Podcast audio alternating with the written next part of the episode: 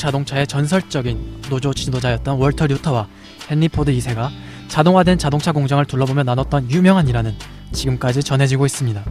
포드는 류터에게 조롱하듯 이렇게 물었습니다. 위원장님, 저 로봇들로부터 노조 회비를 어떻게 받으실 건가요? 어, 류터는 곧장 이렇게 맞받아쳤습니다. 회장님, 저 로봇들에게 어떻게 차를 팔 생각이십니까? 이 대화가 실제로 오고 갔는지에 대한 사실 여부도 중요하지만 더욱 중요한 것은 자동화가 널리 보급됨에 따라 사람들의 마음속에 자리 잡기 시작한 우려의 한 측면을 보여주는 일화라는 것이겠죠.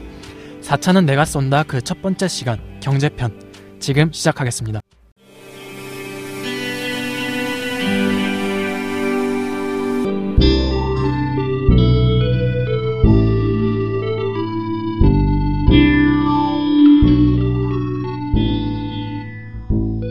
네, 안녕하세요 민돌입니다.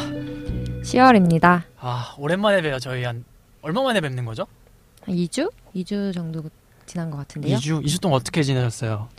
어, 정말 형식적인 질문이긴 한데 어떻게 지내셨습니까? 시험 준비를 했었어요. 시험 무슨 시험이요? 한국사. 어 근데 오늘 시, 시험 보고 날 아니에요? 네, 좀 죽을 어, 것 같아요. 잘 보셨어요? 이게 중요한 거 아닙니까? 음, 잘 봤느냐 안 봤느냐. 저희 게스트 중 한 분도 오늘 한국사를 보고 오셨다고 네, 하시는데. 저도 봤습니다. 네. 아니 소개도 안 해주셨는데 왜 말을? 아, 그 한국사 시험 잘 보셨나요? 저도 그냥 진행하죠, 계속. 다시 돌아가서 네. 네 저희 게스트 소개 먼저 해드리도록 하겠습니다. 네 먼저 소개 좀 부탁드릴게요. 안녕하세요, 까도남입니다. 어 네, 어, 까도남, 뭐 차도남 같은 거예요? 얼마 전에 고백하였다가 까여가지고 까인 도시 남자 까도남이라고 합니다. 그 제가 지어줬습니다. 까도남 되게 좋아하던데요. 까도남 하니까. 좋아하진 않았고 네, 막 자지러지던데 막 너무 좋다고. 막 다시- 키키키. 음, 다시 돌아가서 다시 도- 오늘의 네. 주제와는 다시 돌아가서입니다. 네, 네, 다시 돌아가서 다음 게스트 네, 자기 소개 좀 부탁드릴게요. 네, 어, 지금 경제학과 재학 중인 노을이라고 합니다. 네, 노을님 왜 닉네임이 노을님이시죠?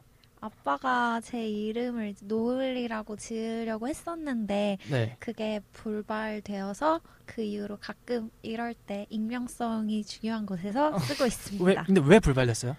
아, 그게 노을이 해가 지는 거라고 네. 엄마가 반대를 하셨다고 그래서 불발됐습니다. 네, 노년생활 편하게 하라는 그런 의미에서 어, 이름을 그렇게 지어주셨나요? 성함이 황혼이신가요? Nice. 어, 황혼님. 노년 생활이라고 하셔가지고. 아, 노년, 아, 뭐 노을이나 아, 네. 아무튼. 이 게스트분들 두 분 모시고 저희 이제 경제편 다뤄보도록 하겠습니다. 자 이제 본격적으로 공- 경제편 좀 시작을 해보도록 하겠습니다. 저 이제 4차 산업혁명에 대한 경제 얘기를 할 텐데 그 전에 앞서서 어, 경제가 1차, 2차, 3차 산업에는 어떻게 경제 변화가 일어났는지에 대해서 좀 얘기를 해봐야 될 것 같아요. 여기에 대해서 이제 까돈남님께서 준비를 좀 해오셨는데 아까 연습하는데 아, 굉장히 로봇처럼 잘 말씀하시더라고요. 나 시리가 말하는 줄 알았어. 시리가 아이폰 시리. 네, 까도나님의 로봇 연기력 한번 들어보도록 하겠습니다. 네, 감사합니다. 네, 먼저 1, 2차 산업혁명부터 말씀드리도록 하겠습니다. 먼저 1차 산업혁명은 어, 18세기 들어서 영국 내외에서 명진물에 대한 수요가 급증하자 와트가 증기 기관을 개량해 대량 생산이 시작되었는데 이를 산업혁명의 출발점으로 봅니다. 그 면직물 공업이 산업혁명을 주도하게 되는데요. 산업혁명 중에는 기계가 무수히 많이 발명되었습니다. 이때부터 기계는 생산을 지탱하는 중요한 역할을 하게 됩니다. 이로 인해 산업혁명은 세계 근대화의 촉매가 되었다고 할 수 있습니다. 그리고 2차 산업혁명은 이때 이제 화학, 전기, 석유 이런 다양한 분야에서 기술 혁신이 진행되었습니다. 이런 산업의 발전은 대중의 욕구에 부응했을 뿐만 아니라 고용의 측면에서도 매우 크게 작용하였습니다. 기계의 발달과 이에 따른 생산성의 비약적인 향상이라는 점에서 매우 중요하다고 할 수 있습니다. 제2차 산업혁명의 시대는 이전 산업혁명 때와 마찬가지로 어, 많은 수의 도시 노동자가 공장 노동자로 전환되었고 그에 따라 실업이 일상화되었으며 어, 이에 따라서 노동조합도 많이 생겨났습니다. 지금 뭐 1차 산업혁명, 2차 산업혁명을 얘기해 주셨는데 어, 저 개인적으로 그냥 뭐 딴소리에 딴소리긴 한데 1차, 2차 산업혁명에서는 가장 중요했던 게 이제 혁신이 아니라 발명이었잖아요. 발명. 네, 그렇죠. 뭐 에디- 우리 어머니들이 막 전집 사주면 꼭 있는 사람 에디슨 막 이런 사람들 이 사람들은 무조건 다 발명을 했던 사람들인데 근데 지금 3차 4차 산업혁명이 되면서는 이제 기술도 물론 중요하긴 한데 중요한 거는 이제 혁신을 이끌어 이끌어낼 수 있는 이게 창의성도 좀 저는 굉장히 중요하다라고 생각을 하는데 솔직히 좀 우리나라는 아직도 1차 2차 산업혁명에 너무 집중하는 게 아닌가라는 좀 개인적인 한번 생각을 어, 해봅니다. 네, 잘 들었습니다. 되게 로봇 말투 같지 않아요? 지금 약간 로봇이야. 아, 저렇게 매력 있으신데 왜 그런지 모르겠어요. 까도나 로봇 같은 매력. 그지? 아, 그 사람은 약간 사람 같은 사람을 좋아했나 봐. 아. 그렇구나. 아, 그렇구나. 네, 3차 산업혁명 이어서 네, 우리 노을님께서 네. 네, 어, 3차 산업혁명은 경제학자 제레미 리프킨 등의 학자들이 내다본 미래 사회의 모습인데요. 전기기술과 정보기술을 이용해 자동화된 생산체계를 만들어냈어요. 디지털과 전자기술의 혁신적인 발전과 더불어서 제조업의 효율을 극대화시키게 되었죠. 어, 3차 혁명의 특징적인 키워드는 두 가지가 있는데요. 첫 번째로 제조업의 진화를 꼽을 수가 있어요. 과거의 물질적인 재화 생산을 넘어서 가상 재화 생산 의 확산을 내다보았는데요. 가상재화란 물리적 속성을 지니지 않으면서 소비자의 다양한 욕구를 충족시킬 수 있는 성질의 재화라고 할 수 있어요. 앱 같은 거 말하는 건가? 앱? 네, 소프트웨어나 음. 솔루션 같은 분야가 이제 가상재화에 포함이 되고 때문에 빠른 시간 안에 광범위한 재화의 생산과 소비가 가능해지고 해- 확대 재생산이 수월합니다. 어, 이것이 제조업의 투입제로 활용되면서 제조업의 디지털화 같은 제3차 산업혁명이 촉진될 수 있죠. 어, 두 번째로 경제 패러다임의 진화를 꼽을 수 있는데요. 어, 석유 동력의 2차 산업혁명은 석유 고갈을 가져왔고 석유와 환경 오염으로 인해 지구 온난화가 가속되어 왔어요. 지금도 이제 가속되고 있는데 어, 이로 이로 인한 이로 어, 잠, 여기서 편집하면 안 돼요? 자, 이대로 갑니다. 네, 어, 이와 같은 이와 같은 이유로 제러미 리프킨과 같은 학자들이 새로운 형태의 3차 산업혁명이라는 제목을 가지고 인터넷 커뮤니케이션 기술과 재생 가능한 에너지의 결합을 요구했어요. 어, 수억 명의 사람들이 자신의 가정과 직장, 공장에서 직접 녹색 에너지를 세- 생산하여 지능적인 분산형 전력 네트워크, 즉 인터그리드로 서로 공유하는 것이 특징이라고 볼 수 있습니다. 아, 네, 지금까지 뭐 얘기를 1차, 2차, 3차 브리핑을 깔끔하게 해주셨는데 우리 로봇 같은 깔끔함 잘 들었고 근데 요새 그런 말이 많이 나오잖아요. 이게 경제가 위기다. 맨날 이런 말이 뭐 하루에도 몇 번씩 경제 뭐 뉴스 들어가면 맨날 나오는데 여기를 한번 다뤄보고 나야 이제 4차 산업혁명에서 어떤 경제적인 위기가 발생하는지 그리고 지금 위기인 게 어떻게 더 악화될지에 대해서 좀 살펴볼 수 있을 것 같아요. 어, 여기에 대해서 먼저 이제 시월님께서 운을 한번 떼주시길 어, 바랍니다. 아, 먼저 임금 정체에 대해서 말씀드릴게요. 어, 2013년 기준으로 볼 때 1973년에 비숙련 생산직은 한 주당 767달러를 벌었대요. 어, 그 다음 해부터 평균 실질 임금은 급속도로 하락해서 한 번도 제대로 회복한 적이 없었다 합니다. 2013년도를 기준으로 똑같은 비숙련 생산직 노동자는 한 주당 664달러를 법니다. 이는 73년에 비해 13%가 줄어든 수치인데요. 물가 상승률을 고려하지 않고 봐도 문제가 있어 보입니다. 어, 48년 이래 민간 분야 노동 생산성과 보상의 상관관계 그래프를 보면 48년부터 73년은 우리가 배운 경제학 원론대로 잘 돌아가는 것처럼 보여요. 생산성 증가 추이와 보상액 상승 추이가 거의 마, 맞아 떨어진다고 볼 수 있습니다. 어, 이때 경제는 계속 성, 성장하고 노동자들에게 비교적 골고루 혜택이 돌아가고 있었습니다. 그러나 70년대 중반이 지나면서 두 선 사이의 간격은 벌어지게 되는데 2011년을 기준으로 생산성은 254.3%이지만 보상액은 113.1%임을 확인할 수 있었습니다. 이는 평가물이 근로자들보다는 사업자나 투자자들에게 많이 돌아갔다는 것을 의미하겠죠? 음, 이거를 조금 더 제가 어, 이렇게 붙여서 좀 설명을 드리면 이런 말 많이 써요. 파이는 대부분 기업에게로 간다. 뭐 이런 말을 하는데 방금 말씀해 주신 거랑 연관관계가 많이 있는 부분이에요. 그러니까 미국 노동통계국이랑 세인트루이스 연방준비은행의 그래프에 따르면 이 기존 경제학자들이 말한 것처럼 아까 말씀해 주셨지만 70년대 중반까지는 국민소득 중 근로자에게 가는 부분과 기업에게 가는 부분이 비교적 일정하게 유지된다는 뭐 경제학과니까 더잘 아실 텐데 이제 보울리 법칙이 잘 맞아 떨어졌는데 70년대 중반을 기점으로 이제 하락세를 보이고 있어요. 근데 47년에 65%였던 게 지금 2014년 58%까지 떨어졌고 그더 중요한 사실은 이제 대기업 CEO, 월스트리트 간부, 뭐 돈 많이 버는 연예인, 운동선수의 봉급을 다 포함해 있는데도 지금 어, 소득이 떨어지고 있다라는 거죠. 근데 그 사람들은 소득이 정말 어, 치솟고 있는 상황인데 그러면 이 사람들을 떼어놓고 그래프를 걸어 그려보면 훨씬 더 이제 하향세가 뚜렷하게 나타날 수 있다라고 말할 수 있겠죠. 두 번째 문제로는 이제 하락하는 노동력 참여율을 들 수 있습니다. 2008년 금융위기 중에 실업률이 떨어진 것은 근로자들이 자발적으로 일터를 떠났기 때문이라는 시각이 존재하는데 그래서 다른 개념인데 노동력 참여율이라는 겁니다. 어, 실업률과 이것은 이제 좀 다른데 실업률은 적극적으로 일자리를 구하는 사람들을 계산하지만 노동력 참여율은 근로를 포기한 사람들을 말해줍니다. 미국을 기준으로 했을 때 67%의 노동 참여율을 찍었던 2000년 이래로 노동 참여율이 계속해서 하락하고 있는데 베이비붐 세대 은퇴와 고학력 때문만이 모든 원인이 아닙니다. 대학이나 대학원을 졸업한 사람들의 나이를 기준으로 했을 때 2000년 84.5%였던 노동 참여율이 2013년에는 81%로 하락했습니다. 어, 결국 2008년에 금융위기가 시작되기도 전에 하락률의 절반이 진행된 상황이었던 거죠.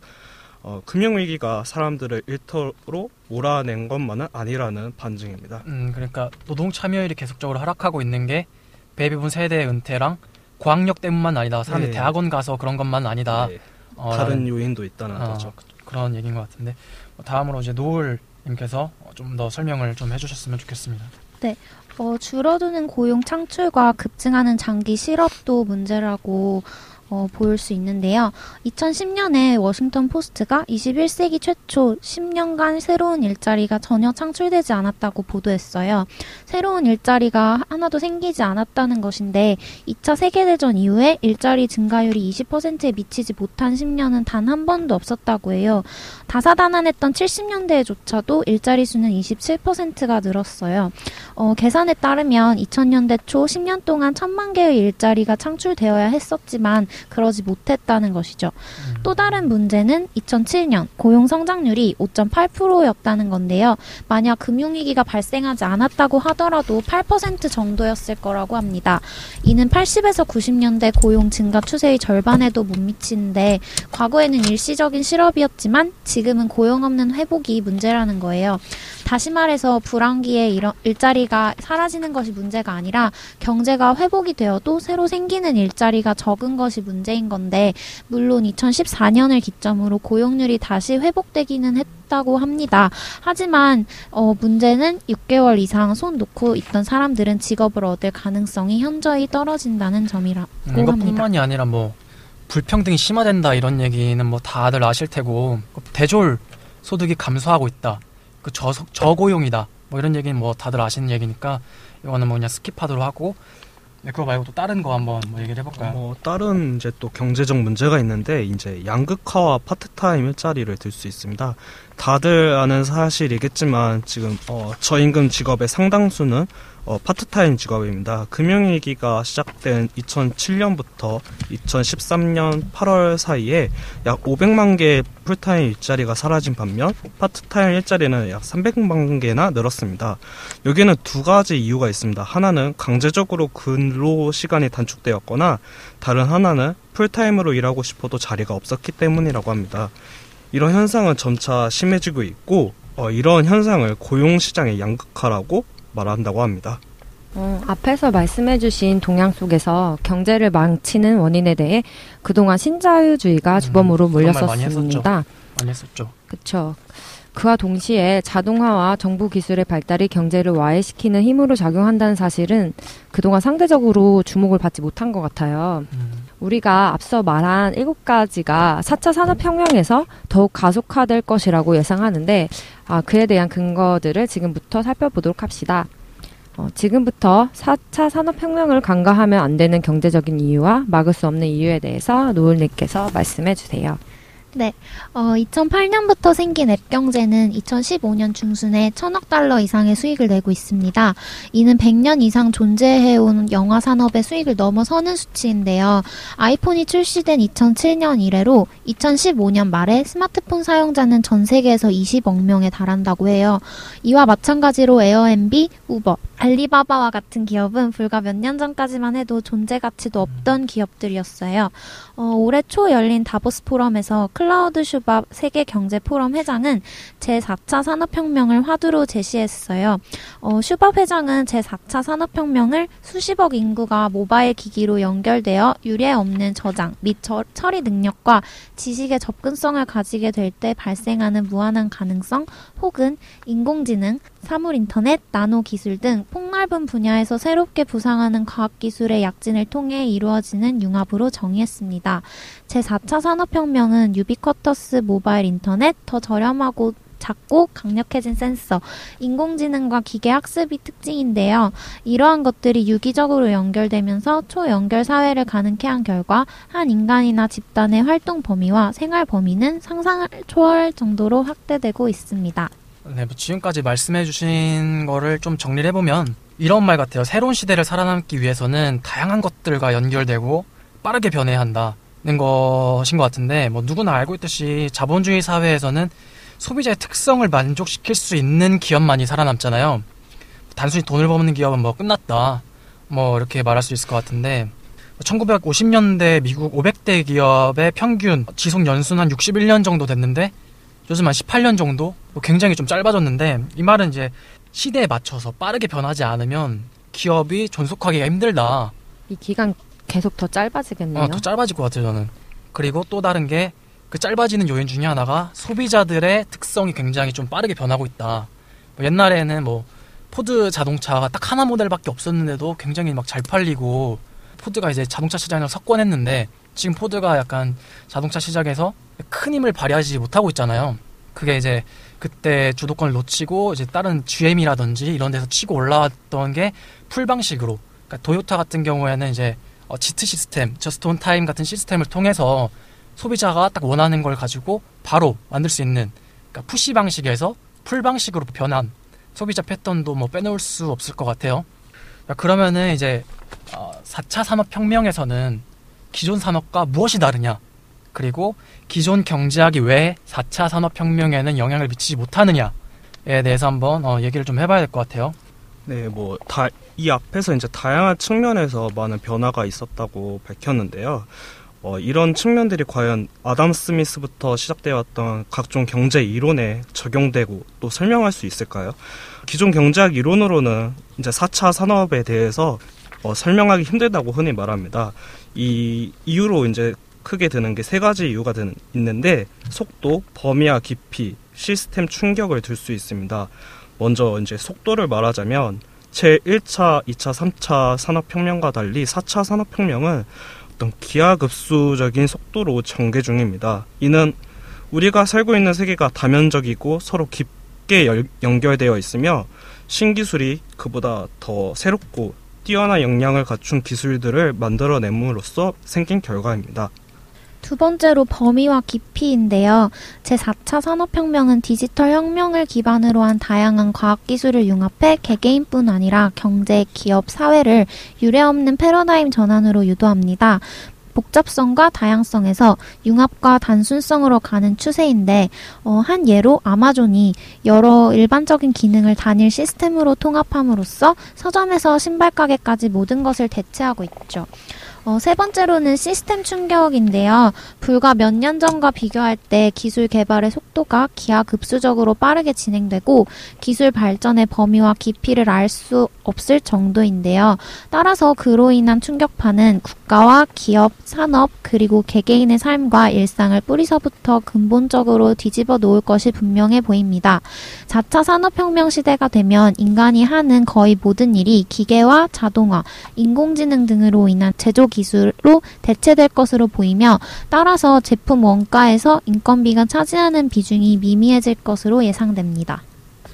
어, 이런 시스템 충격을 가속화하는 중요한 이유가 상대적인 성과에 의한 걸로 보이는데요. 상대적인 성과? 네. 상대적인 성과가 뭐 무슨 말이죠? 어, 지금 바로 뒤에서 나올 슈퍼스타 경제와 연관이 있으니 일단 미리 언급하고 갈게요. 네.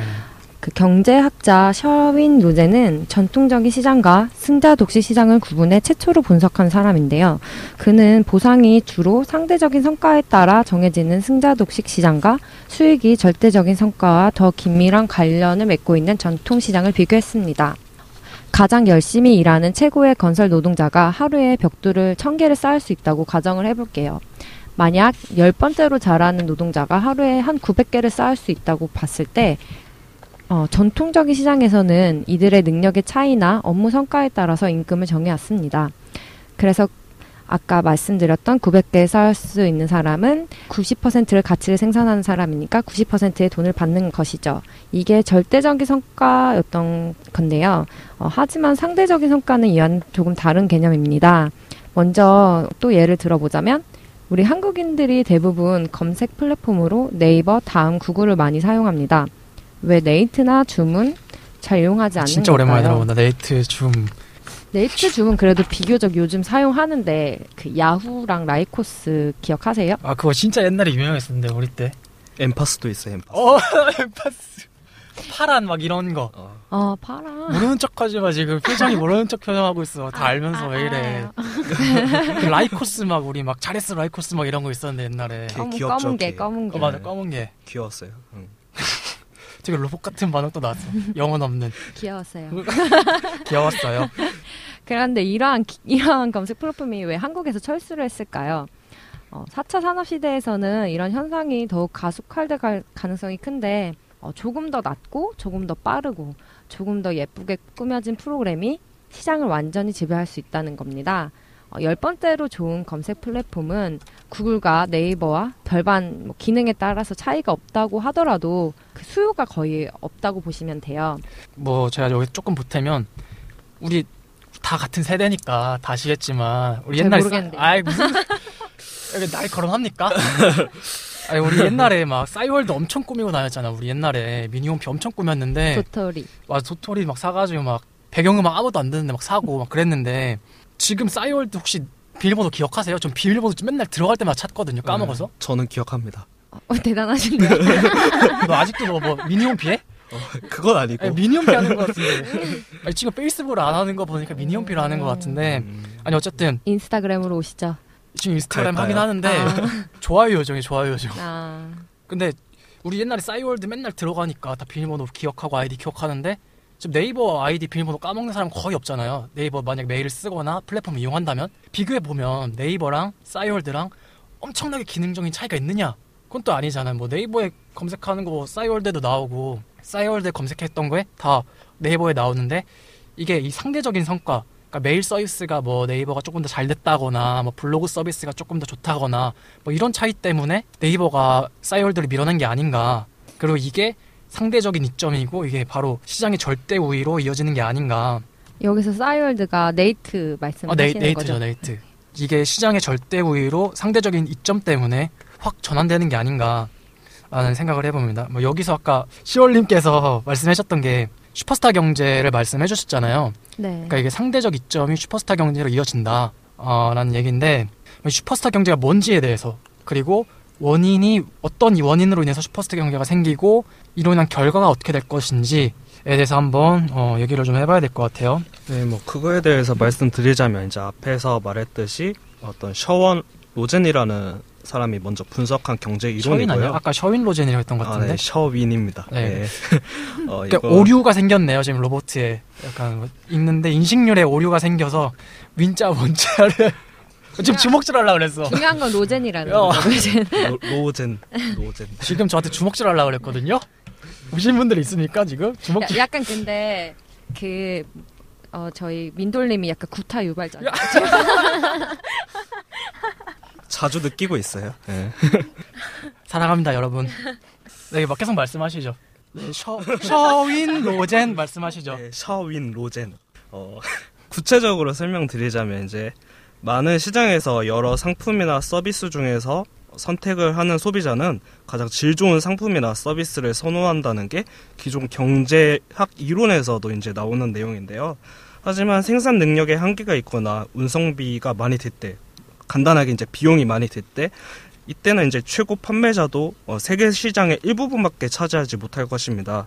하지만 기술이 발전해서 각 판매자가 자신의 서비스를 더 저렴하고 또 이렇게 저렴한 비용으로 복제하게 된다면 거의 비용이 들지 않겠죠? 이렇게 비용이 적게 들어서 생산을 많이 하게 되면 전 세계로 전송할 수 있고 이런 결과로 인해 가장 뛰어난 공급자가 시장 전체를 독차지할 수 있게 될 것입니다. 즉 2위인 공급자와 1위인 공급자가 비슷한 수준일지라도 그 점은 중요하지 않습니다. 왜 웃어? 매번 시장이 더 디지털 지금 로봇이 올라가. 왜 웃고 아. 그래 지금 진지한 자리인데 지금 발음이 안 된다고 발음이 지금 어, 여기가 장난으로 보입니까? 어, 매번 시장이 더 디지털 디지털화 될수록 승자 독식 경제는 조금 더 압도적인 양상을 띠게 될 것입니다. 앞서 살펴보았듯이 절대적 성과에 따라 결정되던 시장은 상대적인 성과에 따라 결정되는 시장으로 변했고 그 현상은 점점 가속화되는 중입니다. 그렇다면 왜 신- 승자 독식 시장이 흔해질까요? 크게 세 가지 이유를 들 수 있습니다. 첫 번째는 많은 정보, 상품, 서비스의 디지털화와 동시에 그 데지, 데이터 가치를 활용한다는 것이고 두 번째로는 전기 통신 기술과 운송 기술의 대폭적인 개선, 세 번째는 네트워크와 표준의 중요성의 증가입니다. 이세 가지가 무슨 말인지 이제 추상적으로 들릴 수 있는데 한 가지로 말하자면 디지털화 및 로봇화로 인해 생산 비용이 0에 수렴할 수 있다는 내용입니다. 음, 그러니까 승자 독식 시장은 근데 이제 방금 말씀해 주신 것처럼 기존 산업 경제와는 전혀 다른 방식으로 움직일 것이다. 라는 게 학자들의 추측인데 수익이 발생할 때는 재능이나 노력의 차이에 비례해서 시장 점유율이 안정적으로 유지됐던 게 기존 경제학이었다면 이제 승자 독식 사회에서의 경쟁은 더 불안정하고 비대칭적인 결과를 낳을 수 있다 라는 얘기를 할 수 있는데 그 과정을 이제 조지프 슌페터라는 학자가 창조적인 파괴라는 용어를 써서 말을 했어요. 각 혁신이 소비자를 위해 가치를 만들어내는 한편에 기존 사업자를 없앤다는 말인데 이제 승자는 규모를 늘리고 시장을 지배하지만 다음 세대 혁신가에게 밀려날 가능성이 높다. 다시 말해서 기업의 수명은 짧아지지만 그 기간 동안에는 비대칭적인 시장 점유율을 볼 수 있다 라고 볼 수 있는데 이렇게 말하면 뭐 다 못 알아들을 테니까 다들 스마, 스마트폰 갖고 계시잖아요. 스마트폰에 무슨 기능이 있는지 좀 얘기 좀 해주세요 하나씩. 무슨 기능 있죠 스마트폰에? 전화 기능이 있습니다. 전화 잘 안 쓰잖아 근데 어, 잘안 하지만 있습니다. 얘는 심지어 전화도 무음이야 전화하면 안 받아 한열번 해야 어왜 에 과장이 심했네요. 아까도 전화했는데 안 받더라고 한 번이지 한 번. 일부러 안 받는 거. 아 구타 유발자라 정답 통화. 전화 있고 또뭐뭐 있죠 시도. 지도. 저 지도 보고 왔어요. 카메라, 카메라. 또 뭐 있죠? MP3. MP3 이런 거 가장 중요한 시계. 저는 핸드폰 시계거든 비싼 시계. 시계 뭐 이런 게 다 노동 집약적인 거잖아요. 그러니까 뭐 제조업에 관련된 것들이잖아요. MP3 제조업이지.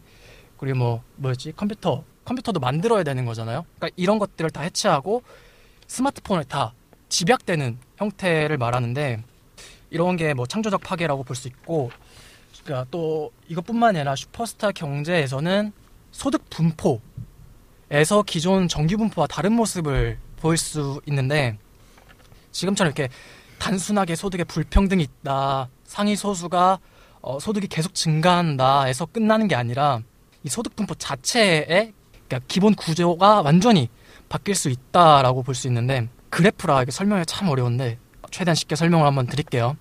가로축을 성과 혹은 상, 산출량이라고 놓고 세로축을 인구 혹은 사람 수라고 놓고 봤을 때 지금까지의 소득은 이제 대체로 정규 분포의 모습을 보여주고 있었잖아요. 딱 보면 이제 직관적으로 이해가 가는 그래프인데 슈퍼스타 경제는 이제 롱테일 분포, 다른 말로는 멱법칙, 또 다른 말로는 파레트 곡선이라고 기술하기도 합니다. 그러니까 이 법칙에서는 이제 판매하여 얻은 소- 수익을 소수의 사람들이 불균형적으로 더 많이 가져가는 형태를 말하는데 그러니까 에릭 연구진 팀이 이제 아마존 책 판매 부수가 이런 롱테일 혹은 멱법칙 분포를 보인다는 걸 딱 발견을 했어요. 그러니까 근데 더 중요한 건 이제 롱테일이 얇은 롱테일이 아니라 두꺼운 꼬리의 형태를 보이고 있다라는 게 문제점이죠. 그 얇은 것과 두꺼운 것의 차이가 뭐예요? 그러니까 어, 쉽게 설명을 드리면 1위인 책이 지금 판매 1위인 책이 상위 10권의 책의 판매 부수를 더한 것과 판매 부 양이 똑같고 음. 그리고 10권의 책이 100권의 책을 더한 것과 그 양이 똑같고 이런 식으로 된다는 거죠. 그러니까 이거 바꿔 말하면 어, 잘 팔리는 책만 계속 잘 팔리는 어, 형태를 보이고 있다. 그러니까 이 근데 이 모양이 규모 불변이다라고 보고 있습니다. 그러니까 다시 말해서 경제에 좀 적용을 해보면 소득 분포가 몇 법칙 혹은 롱테일로 바뀌어간다는 게 이제 사회를 지탱하던 게 이제 다 중산층이다 뭐 이런 말을 많이 하잖아요. 근데 이 중산층의 시대가 끝나고 대다수의 사람들이 소득이 평균보다 낮을 것이다 라는 그것을 의미하고 이것도 중요한 것은 이제 시간이 흐를수록 평균, 평균 소득이 증가하더라도 중위 소득에는 아무런 변화가 없을 수 있다라는 거죠. 그러니까 돈 잘 버는 사람은 계속 잘 버니까 평균 소득은 올라갈 수 있는데 그 중위 소득에는 아무런 변화가 없을 수 있다. 다시 말해서 대다수의 사람들의 소득에 전혀 어, 증가할 수 있는 영향을 미칠 수가 없다. 그리고 더 심화시키면 계층 간의 이동이 아예 어, 사라질 수도 있다라는 것을 암시한다고 볼 수 있죠. 암울하네요. 안 그래도 돈 없는데. 어, 최상의 시나리오는 할리우드 영화나 소설에 많이 나오니까 저는 최악의 시나리오를 생각해 보려고 하는데요. 창조적인 파괴를 거친 시장 경제는 최고의 부자들만을 대상으로 하는 고가 제품과 서비스를 생산하는 산업만 남을 것이라고 저는 생각을 해요. 어쩌면 중세에 볼 수 있던 봉건 체제로 회귀할 수도 있어요. 어, 차이점이 있다면 봉건 체제는 농노들 즉 인간의 노동력이 있었기 때문에 체제가 유지될 수 있었지만 자동화 시대에 인 간의 노동력은 그저 군더더기일 뿐이라는 거겠죠. 그러면 지금 더 취업하기 어려질 수도 있다. 뭐 이런 거 아니야? 그렇죠. 취업 얘기를 그러니까 또 결국에 하시고 농노도 못 된다는 아. 거잖아요. 나 자소 써야. 되는데. 아 그렇다면 이러한 슈퍼스타 경제가 가속될 때 어, 대다수의 사람들은 도대체 뭘 하고 있기에 이런 경제 현상을 못 막는 것일까요? 여기에 대해서 좀 더 심화적으로 2부에서 이야기를 해봐야 할 것 같아요. 벌써 1부 끝났나요? 예, 뭐 길었지만 유익했던 1부는 이만 어, 일부- 마치겠습니다. 나 별말 안 한 것 같은데 1부가 끝났구나. 네, 1부 마치고 2부에서 뵙도록 하겠습니다. 감사합니다. 수고하셨습니다.